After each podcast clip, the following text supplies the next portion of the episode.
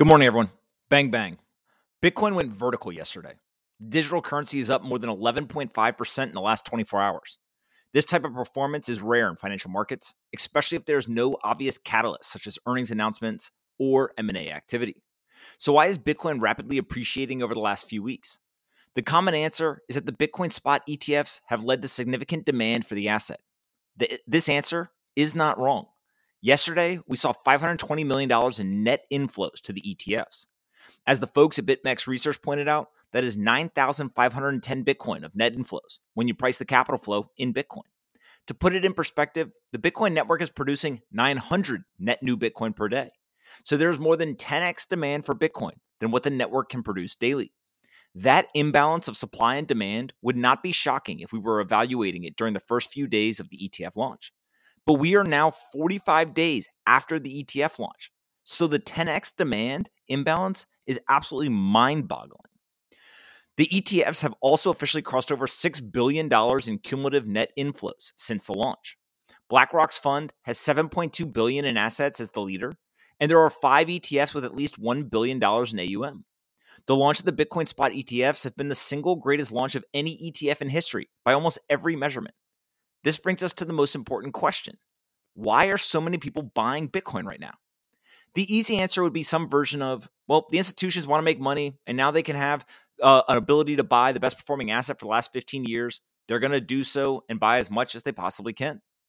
But there's some truth in that statement. I also don't think it is the full story, though.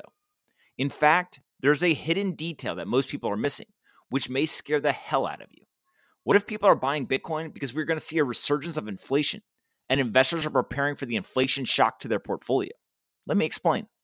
First, let's go back to twenty twenty. The pandemic had a chokehold on the economy. Government officials and central bankers stepped in with unprecedented monetary and fiscal stimulus.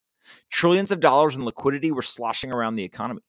The state talking point was to not worry about inflation, which was later followed by inflation is transitory.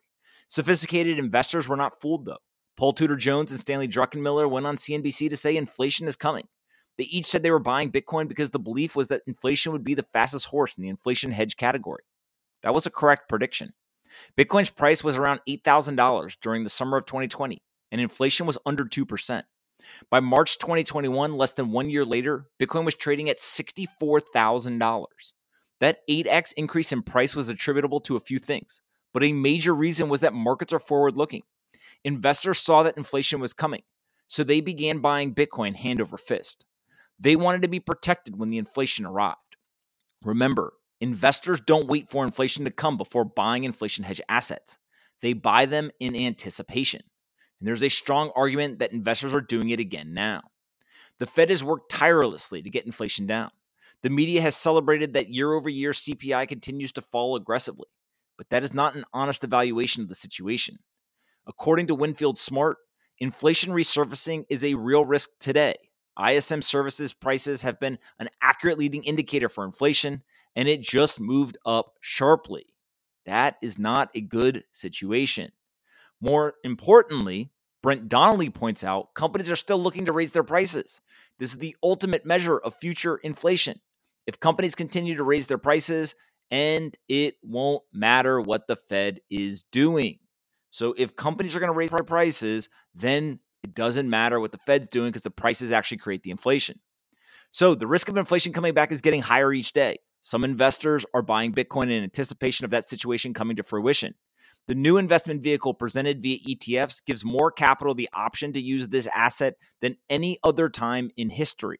As this capital flows in, the numerous investors who were short Bitcoin are being liquidated. Bitcoin analyst Checkmate explained by saying, "You know what sets this rally apart from the last time Bitcoin hit fifty-seven thousand dollars in twenty twenty-one? This time, short sellers continue to bet against the prevailing uptrend, getting liquidated as a result. At true bull market peaks, it is the levered longs that get wiped out. Right now, it's the shorts." Now, this is reflexivity at its finest. The market begins to chase the asset that is running away from them.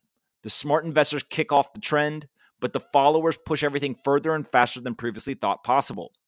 Will Clemente wrote yesterday, "Anyone that's bought a Bitcoin E T F is now up at least fifteen percent as it trades just twenty-five percent away from price discovery.